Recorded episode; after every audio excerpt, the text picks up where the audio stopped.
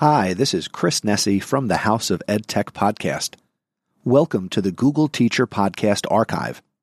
I used to produce and edit the Google Teacher Podcast, hosted by Matt Miller and Kasey Bell.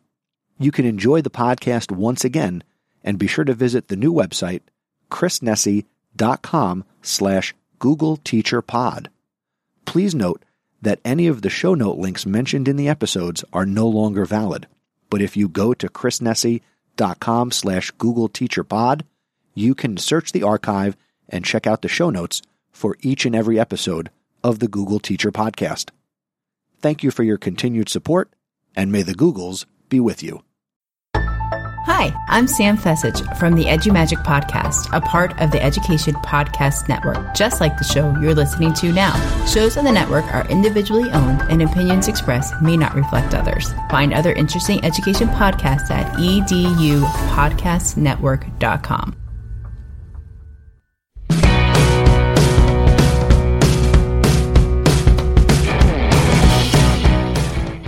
Welcome to episode 109 of the Google Teacher Podcast, your source for the latest Google for Education news, tips, tricks, and ideas you can use in class tomorrow. I'm Kasey Bell from Shake Up Learning. And I'm Matt Miller from Ditch That Textbook. And in today's episode, we are getting close to spring break. So, we're going to be talking about some things you can read and some things that you can listen to. If you've got a little bit of that downtime during your spring break, these are some of the things that have our interest. Plus, of course, we've got Google News and updates, we've got some mailbag entries, and we've got a couple blog posts to share with you. So, Kasey, you ready to start this? Let's do it.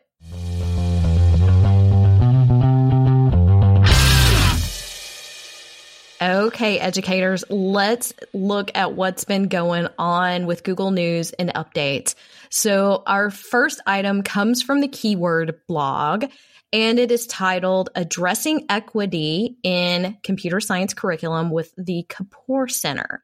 And so, I found this very interesting. You know, there is a part of Google that's called google.org, and they do lots of charity type of work, donations and things like that. So what they have done is given a grant to the Kapor Center and they actually received $25 million commitment to increase Black and Latino students' access to computer science education. So I think that's a pretty powerful thing that they are reaching into here. And if you're not familiar with this idea of digital equity, it is definitely something that is becoming a, a very important topic that we need to discuss.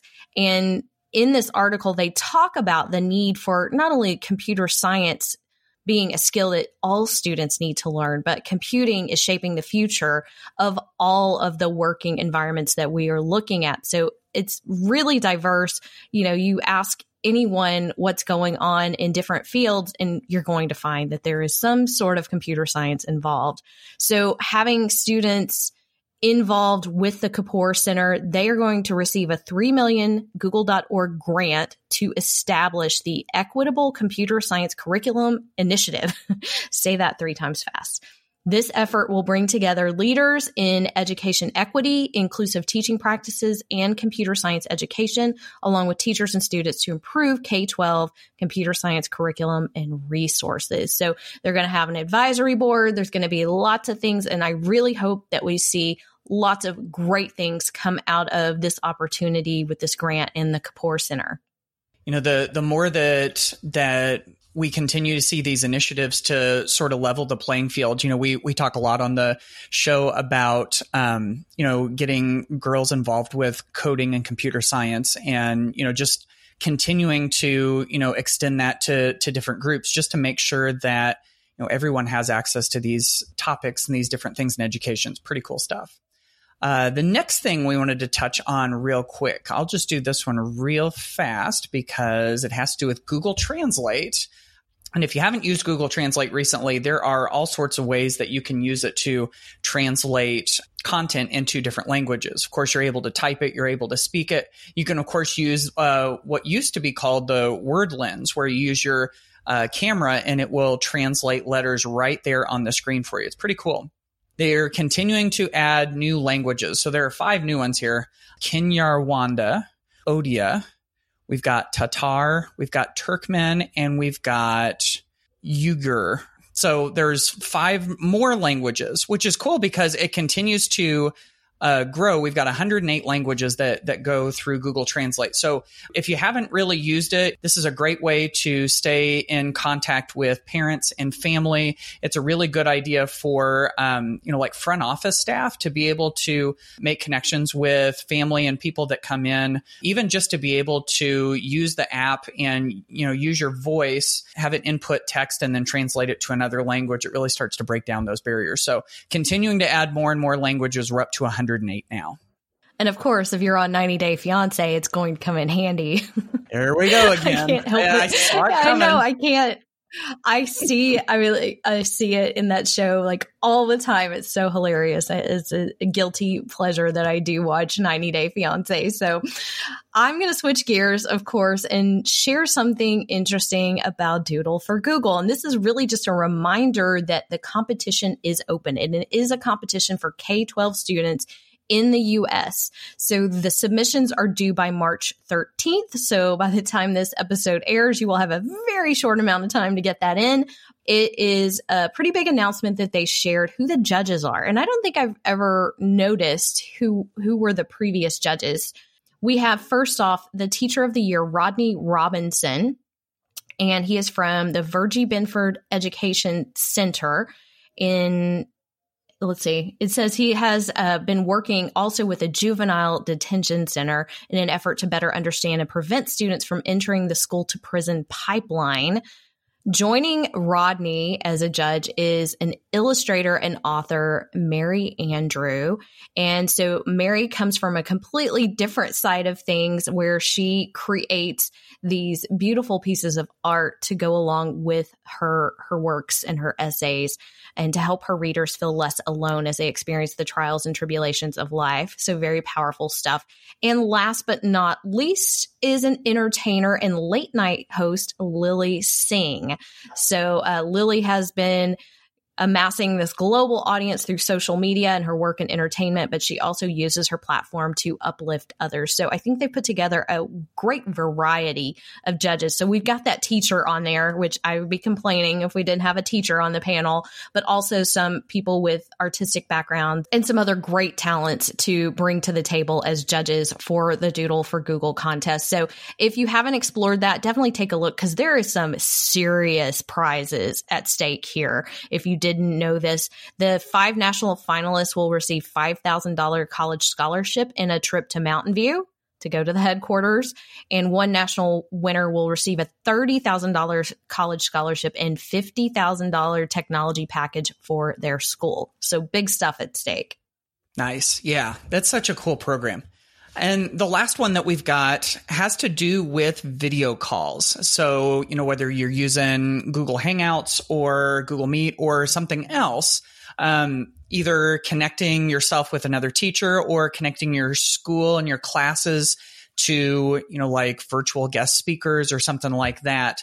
Um, this post has some tips for better video calls. Now the post that we're going off of says working from home. So it's it's actually intended for that but kasey and i were looking at it and we're going you know a lot of these things really apply to the classroom too. So here are a couple of the tips from the post. One is choose the right environment and they say, you know, um, there are a couple of things that you can do so that the background of your video call is best. Like they suggest choosing a plain wall in the background, avoid windows that provide too much backlight. I have to be especially careful of that. If I ever do one um, from my home office here, um, I always have to make sure that you know usually you have your laptop sitting and it's like square straight at you but if i do that there's a there's a window kind of over my left shoulder so i have to angle it so that i avoid that window because otherwise it totally throws off the light balance um, another one that they suggest is to turn on captions. They say if you're in a loud place and if you don't have super fancy headphones, or, you know, if you're in the classroom, you know, if you're working with students and it would be helpful for them to be able to read, it says you can use a Google Meet's live caption feature. Um, another one that they suggest is it says if you're presenting, only share what you mean to share. it says don't love that moment when you're sharing your screen and then suddenly everyone on the call is reading your email to make sure that you share only what you mean to share just present one window rather than your entire screen. So if you do that, if you hit whenever you hit to to share your screen, you can choose just that one window instead of the entire thing. So those are just a few of them, just a few of the suggestions that they have. Of course, you can pick up all six of those tips as well as anything else that we talked about, including the Google for Doodle information. Google for Doodle for Google. Wow. Google for Doodle. Google for Doodle. That's not really in there, but Doodle for it's Google. a new is. program that we are starting here at the Google Teacher Podcast. That's right. Yeah, that's right. Information to come. Hashtag. Eventually. Yeah, that's right. if you want to see any of that stuff, but not Google for Doodle because that doesn't really exist, at googleteacherpodcast.com slash 109.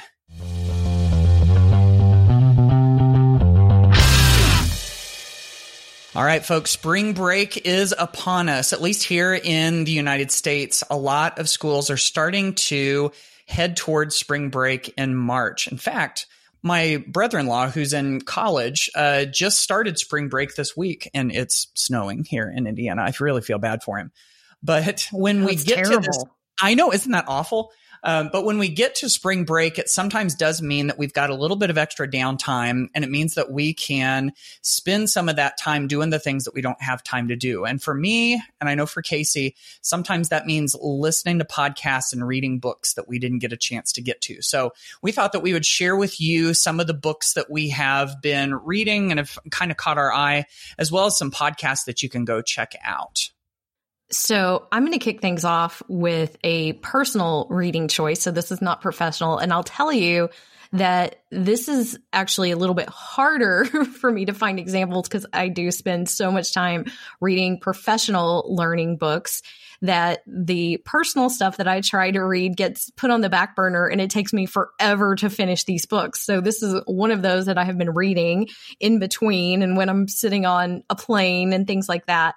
And it's called Girl Wash Your Face. It's by Rachel Hollis. I bet many of you, at least the females listening, have probably read this or at least heard about it. In fact, there's already a second book that's called Girl Stop Apologizing.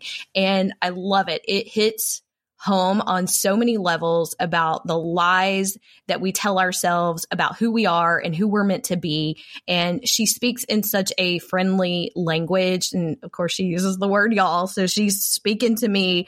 But I have garnered a lot of interesting tidbits from this book and things that you appreciate, whether you're just a female um, that has been told certain things your whole life about what it, it means to be a woman and that you have to do it all. And she is the great example of, you know what, it doesn't always work. She tells this hilarious story about jumping on a trampoline and I, I'll let you fill in the blank um, as an adult with her her own children jumping on a trampoline and the little accident that happens to her and she's just super real and practical and I think y'all know that's that's me to a T. I'm always going to keep it real and I also love that this is out there for women. Books like this didn't exist when I was growing up. There were not people talking about these things and that it's acceptable to do what you want to do and feel how you want to feel and be who you were meant to be. You know, as young women, we were often just told, just smile, you know, just look pretty, just perform, just do these things. And I hope that this next generation growing up will not believe all of the lies that have been told about women. So, even though I do feel like this, obviously, the title starts with "Girl, Wash Your Face," and I wanted to read one of the the reviews in here because I feel like it put it together so well. And by the way, this is a number one New York New York Times bestseller. Says with unflinching faith and rock hard tenacity, "Girl, Wash Your Face" shows you how to live with passion and hustle and how to give yourself grace without giving up. So she just keeps it practical. It's okay to fail. There's a lot of mindset work that's in this book, and I enjoyed it. It's hilarious. I love reading real personal stories from other people who hit home on some of the struggles that a lot of us face and we don't always want to talk about. I've heard a lot about this book too. You know, obviously it wasn't written for, with with me in mind per se, but I do have two daughters and a wife that I love dearly, and I want them to to benefit from all of that as well. So I'm I'm really glad that you included this one in the in the show. Um, for my non-education book, I wanted to mention Daily Rituals. So Daily Rituals is um, the subtitle is How Artists Work. And you don't necessarily have to be an artist per se to get something out of it. He he identifies artists as writers, composers, painters, choreographers, playwrights, poets, philosophers, sculptors, filmmakers, and scientists on how they create and avoid, and avoid creating their creations. And I feel like as I've read through this, it's really just a whole bunch of little snapshots of um, famous folks, folks that you have heard of through history and then some that you may not have heard of and what their daily rituals look like. And, you know, for me, this is something that I've, I've started trying to look at is, you know, what does my day to day look like? How am I most productive? Where am I going to get the most out of things? And it's fascinating to see how, um, you know, how some of the, the folks in this book have done it. So they've got 161 examples in here. Um, so let me give you a couple of quick examples. Um, for instance, Thomas Wolfe wrote standing up in his kitchen, uh, the top of his refrigerator as his desk. So there was that. Um, there's another one. Um, there's someone named Anthony Trollope, I think, who demanded of himself that each morning he write 3,000 words, 250 words every 15 minutes for three hours before going off to his job at the Postal Service, which he kept for 33 years. There's another one. Um, Igor Stravinsky, uh, who was a composer, and it says he was never able to compose unless he was sure no one could hear him. And when he was blocked, like when he was stuck, he stood on his head to clear his brain. So it's just fascinating to see, you know, all of these, all of these people who have done amazing, amazing things. And to me, it helps me to see that they had their own quirks. Um, so they were able to be kind of their unique individual selves to to do these things but it also gives you some ideas too. And so um, i i actually have this on audiobook also and i love to be able to pull it out and you know whenever i'm running to the grocery store and i want to play something through the speakers or if i'm cutting my grass i can like listen to one or two or three or five of them. And it's one of those things you can pick up and put down really quickly. So really really love that book that's interesting too because it's almost like they're finding ways to unlock their creativity through their yeah. own quirks and rituals which at first when you mentioned this i was thinking of another book that's called miracle morning have you ever read that oh yeah is that is that by hal elrod Mm-hmm. Yeah. yeah. So Miracle yeah. Morning, yeah, just dropping in another recommendation, but it is about those things that you do in the morning to set up your day for success. It's more about productivity than examples, but um, I do follow a lot of my own rituals when I can to help me stay focused on what my goals are for the day and to get the things done that I have to get done. So uh, I I thank you for sharing that. I'm gonna have to add that one to my list. There you go. I am going to move on to my professional learning book. And this one is called My Pencil Made Me Do It. And this Yay! is from my friend Carrie Baughcum. Yay, Carrie. And you have heard Carrie here in the early days of the Google Teacher podcast. She was on episode four, y'all. and I have since also had her on the Shake Up Learning Show. She was in episode 48. It wasn't that long ago but I was talking to her specifically about this book. And it is a guide to sketchnoting, but let me tell you, it's a lot more. And Carrie is one of the most creative indiv- individuals that I know. She just blows me away with what she's able to do and create and the things that she does in her own classroom. She is a special education teacher and she gamifies her entire class. It's incredible. It's the kind of classroom I want to go to every day. She is doing things that a lot of teachers in regular ed classrooms say they can't do. She's doing it. And she's taking a lot of great ideas and tweaking them. So the idea of sketchnoting and something that I know Matt has done a lot with and shared as well. Carrie oh my gosh, her sketches. I told her she's an artist and she still has a hard time. You can hear when you talk to her that she has a hard time accepting that. And so I've got to tell her, girl, wash your face. She's got it. so she's going to help us understand not only the power of that visualization that students get when they are connecting their doodles to their learning and how it's working both sides of the brain, the visual and the textual, which will improve retention and recall but it also has a very calming effect. Um, it's an added bonus for both teachers and students. And one thing that really stood out to me in this book, and this is probably because my language arts teacher is showing, but she has this strategy called micro summarizing. And she shares this in her book, and it's a process of taking big concepts and having her students condense them into one and two sentences. So, uh, although this is a book about sketchnoting, she's combining it with a lot of other strategies. And so, sketchnoting is going to help break down that information into those important concepts and big ideas. And rather than having students copy notes down word for word, she promotes summarization for concept retention. So here's what she suggests you try take your traditional type notes and cut them into strips or write them on post it notes. Then students can revise the notes and choose one to, to two sentences to create that summary.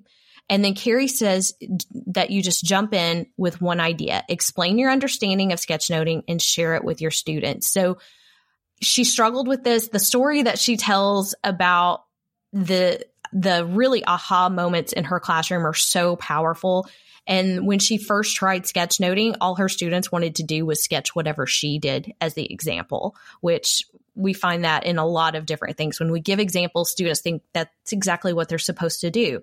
Same thing with notes. When we put notes up there and we tell them to take their own notes, even though they have that flexibility, they feel like word for word is the only option. But as soon as she had one student realize it was okay to have your own ideas, a big shift happened in her classroom. And so I feel like there's so many great takeaways from this book, whether you're embracing sketchnoting already or if it's new to you. I feel like she has so much to bring to the table in terms of creativity.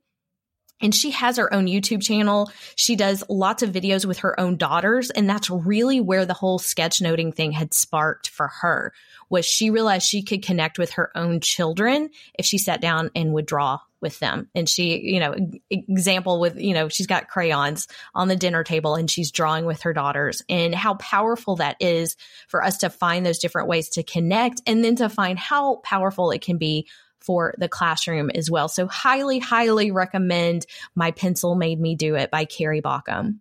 Yeah. And Matt I, uh, wrote the um the the intro. I think he just beat me to the punch. Yep, that's right. Sorry. I did. I got no. That's fine. That's fine. I got to. I was honored to write the foreword to to that book, and I have totally, totally loved just kind of watching Carrie's evolution as she started kind of tinkering with sketchnoting. And, you know, that's kind of the way I got into it too. I just um, saw other people doing it and I thought, well, that looks like fun. And I didn't do it at first. And then I sort of had this epiphany that I think she also had, and a lot of people have when they get into stuff like this. Like, nobody has to give you permission to do it. You just go and you try. And if you like it, you continue to do it and you get better and better at it. And it's like, people aren't just gifted with this stuff. It's, you know, it's a skill that you develop. And um, Carrie lays that out so beautifully in her book. The education book that I wanted to share, this is one that I picked up recently um, and have gotten so much out of it on a number of levels. It's called Culturally Responsive Teaching and the Brain by Zaretta Hammond. And um, you know, I've I've seen on social media, I've seen lots and lots of people just gushing about this book. Um, I love it from a, a, couple of different perspectives. Um, one is you've got the culturally responsive teaching side of it, which is something that I really um, just didn't know a whole lot about before I started um, diving into this book, and it's so it's so deep. Um, but it's really, you know, generally the idea that you know students want to see themselves in the classroom. And whenever they're able to see themselves and their own culture in the kinds of activities that you do, then it kind of unlocks the brain in a special way. Um, Zaretta Hammond, her definition of um, culturally responsive teaching. She says it's an educator's ability to recognize students' cultural displays of learning and meaning making, and then to respond positively and constructively with teaching moves that use cultural knowledge as a scaffold to connect with the student to what the student knows and new concepts and content um, in order to promote effective information processing. Um, she also talks about the importance of being in a relationship and having a socio emotional connection to the student to create a safe space for learning. That's that's what it's all about. And the thing that I also love about this too, I am like a an armchair neuroscience geek. Like I'm fascinated about how the brain learns and what we've learned through uh, brain research and neuroscience and cognitive science and all of that. And she gets it. And she talks about how you know the brain's reaction to not seeing um, the kind of learning that's reflected in, in one's culture. Um, and how sometimes it can be a threat which puts your your brain on the defensive and all of a sudden all of the you know the higher order learning and the the deeper complex cognitive tasks that they just they don't happen or they're they're severely limited um, whenever you're in that threat mode. And so she talks about lots of ways that, that we can unlock that potential just by making some simple changes in the in the teaching practices that we have. So if you haven't checked this one out, it is really really good. I underlined so many things throughout this whole book. There are stars in the um, in the margins. There's a spot over here where I wrote yes with an exclamation point next to it, and um, really really good book if you haven't checked it out definitely a recommended book. And in fact, that was recommended by Ken Shelton on my podcast just the other day. Oh, really? So as we were talking about this, yeah, it, I mean, I feel like we're just coming full circle and that this is this whole idea of culturally responsive and diverse um, digital equity ideas are throughout today's podcast. But yeah, that will really open your eyes. That book will open your eyes to some things that I know I, as a teacher, just never really thought about. So I feel like that one is is a must read for teachers. Okay, so we've got a couple of podcasts each that we're going to share with you today.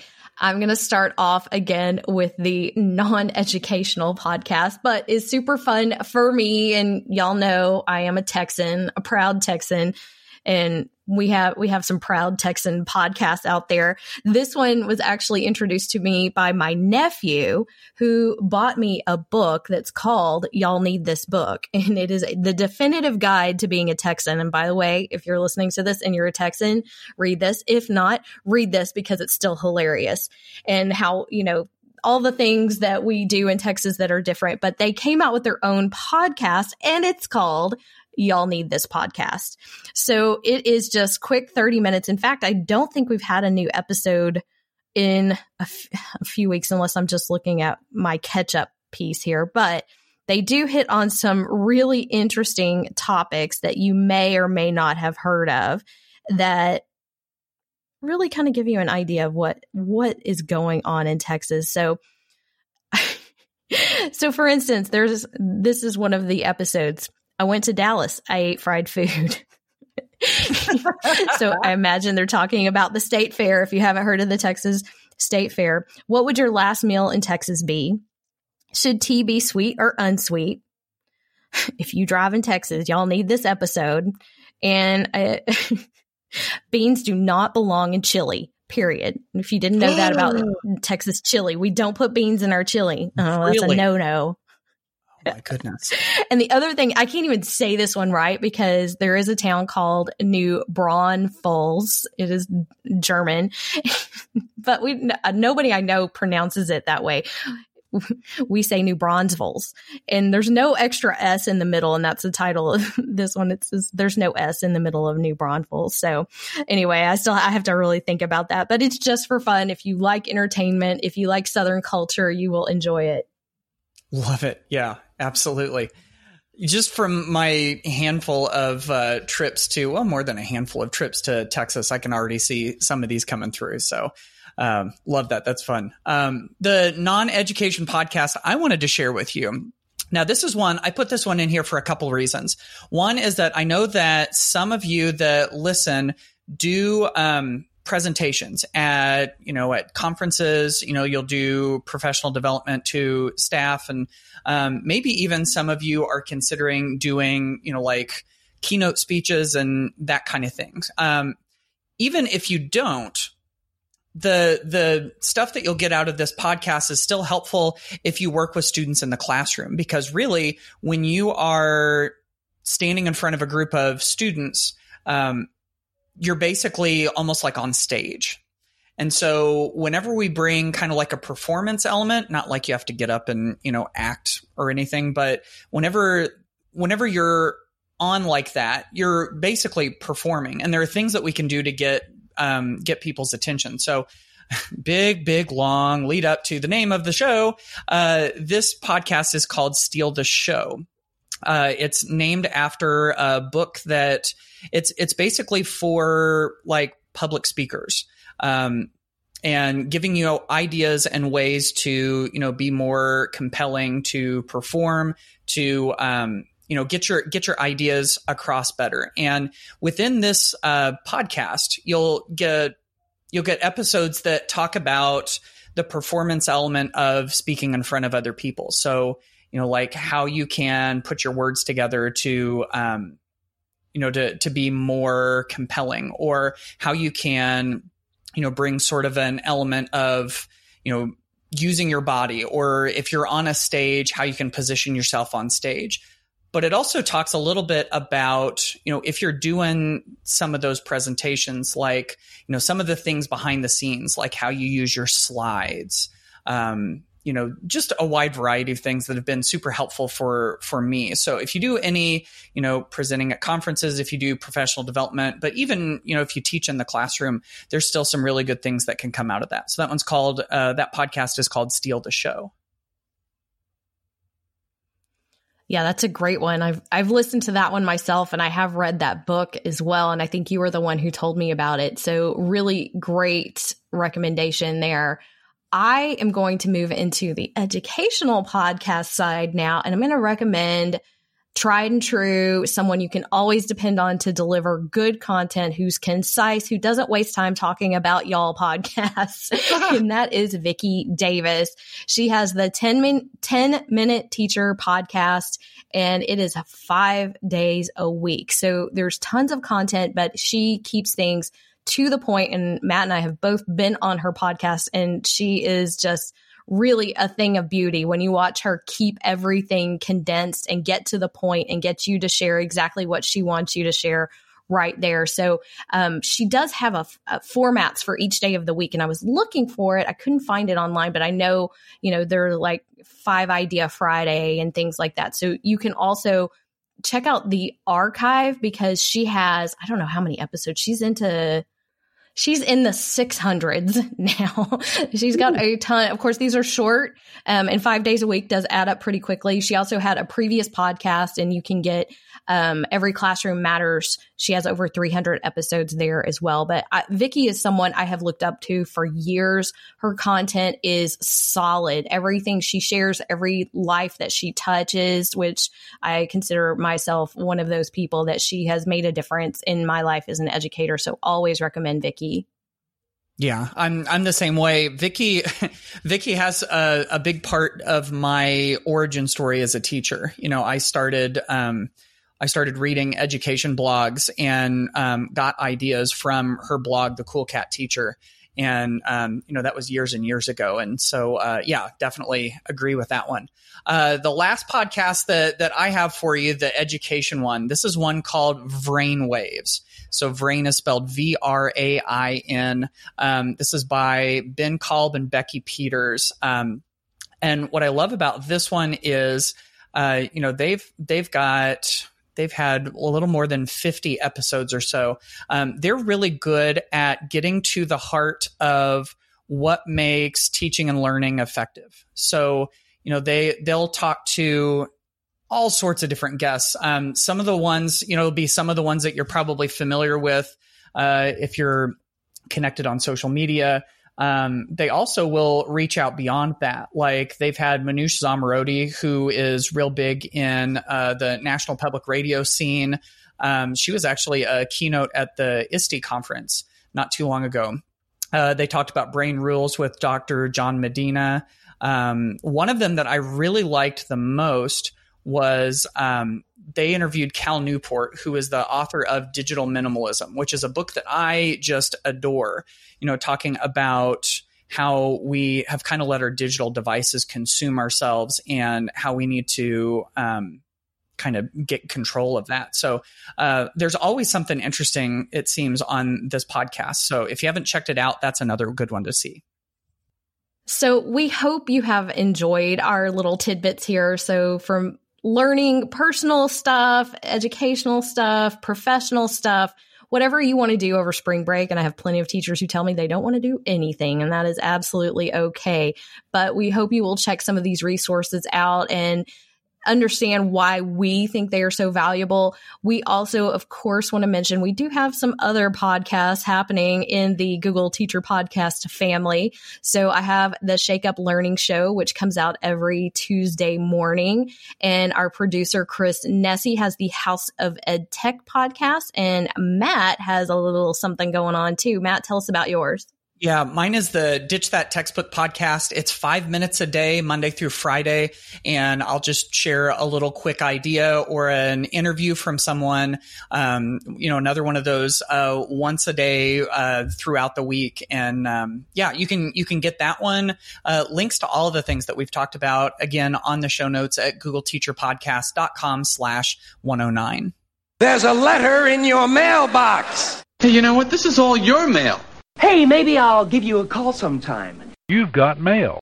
Okay, Matt, let's jump into the mailbag today and see what's been going on.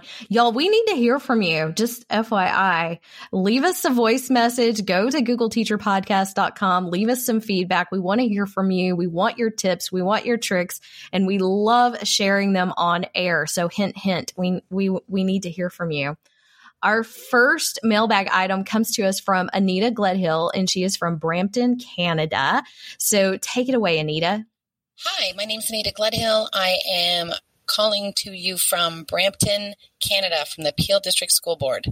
One of the things that teachers always struggle with is after we have handed out a slide deck in Google Classroom, if we need to add a slide afterwards, we need to delete it and resend it out.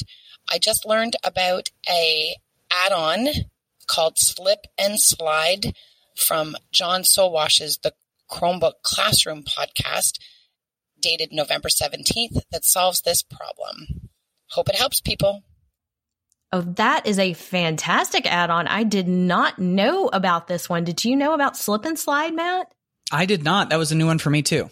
Yeah, so check it out. Uh, it looks like it will override that problem that we've had with disseminating the make a copy through Google Classroom. And when we like, oh, I forgot to add this, you want to add an extra slide, you can slip and slide it right in there. So what a great name.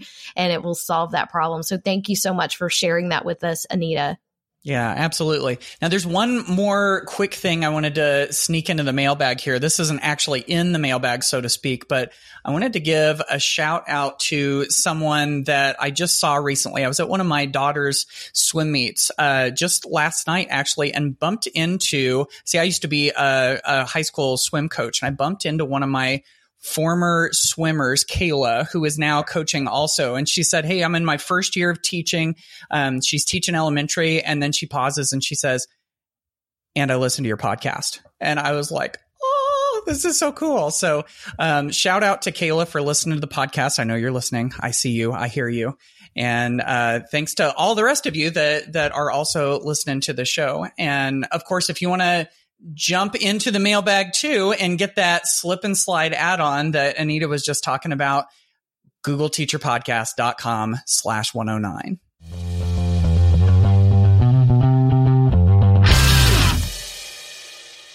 All right, folks, we got a couple of blog posts to share with you real quick, and then we are going to be done with this episode.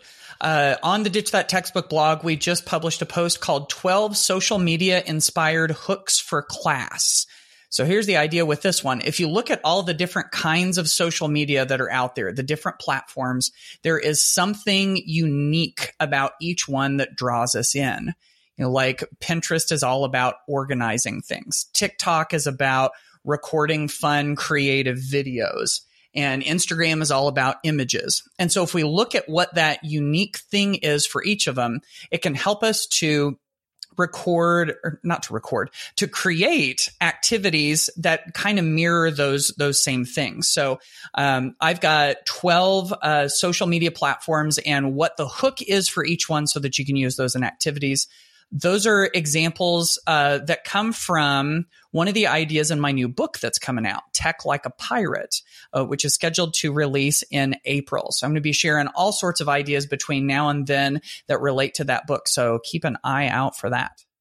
Cue the confetti, y'all. It's yeah. time for Tech Like a Pirate. Yay, that will be out very soon. I can't wait.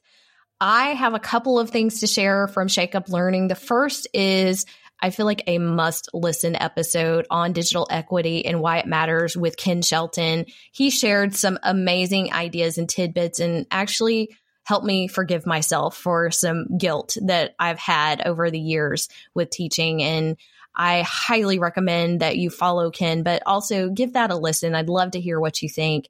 I also recently put together out of demand a post on 13 tools to record audio on Chromebooks and other devices. So there are lots of tools on there that will work on Chromebooks, but a lot of them also work on the other devices that you may have. So that's been a huge question with the whole audio insert in Google Slides. And now we've got this option. How do we do it? What tools do we use? So I'm giving you a ton of options there to go check out. And of course, we've got all of the links in our show notes at googleteacherpodcast.com slash 109.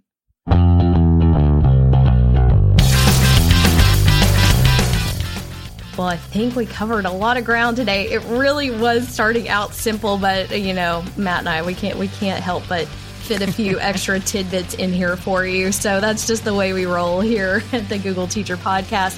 Thank you so much for listening. We hope that you're walking away with some neat ideas for learning over spring break. And be sure that you leave us a review in iTunes. We'd love to hear from you, and that helps others find the podcast as well. And please continue to communicate with us on hashtag GTPod, and we will be responding and looking for lots of shares there as well. Yep. And like Kasey said earlier, we do love to hear from you and love to share your voice on the podcast too. So again, head on over to googleteacherpodcast.com and leave us a voice message. I think that wraps it up. We will see you on the next episode of the Google Teacher Podcast. Bye, y'all. Thanks for listening to the Google Teacher Podcast. Never miss an episode by subscribing wherever you listen to podcasts and by visiting our website, googleteacherpodcast.com. Join the conversation on Twitter by using the hashtag GTPod.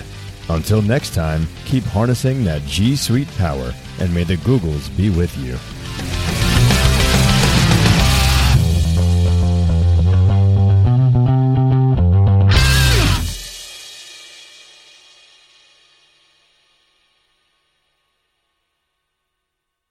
Thank you once again for listening to the Google Teacher Podcast Archive.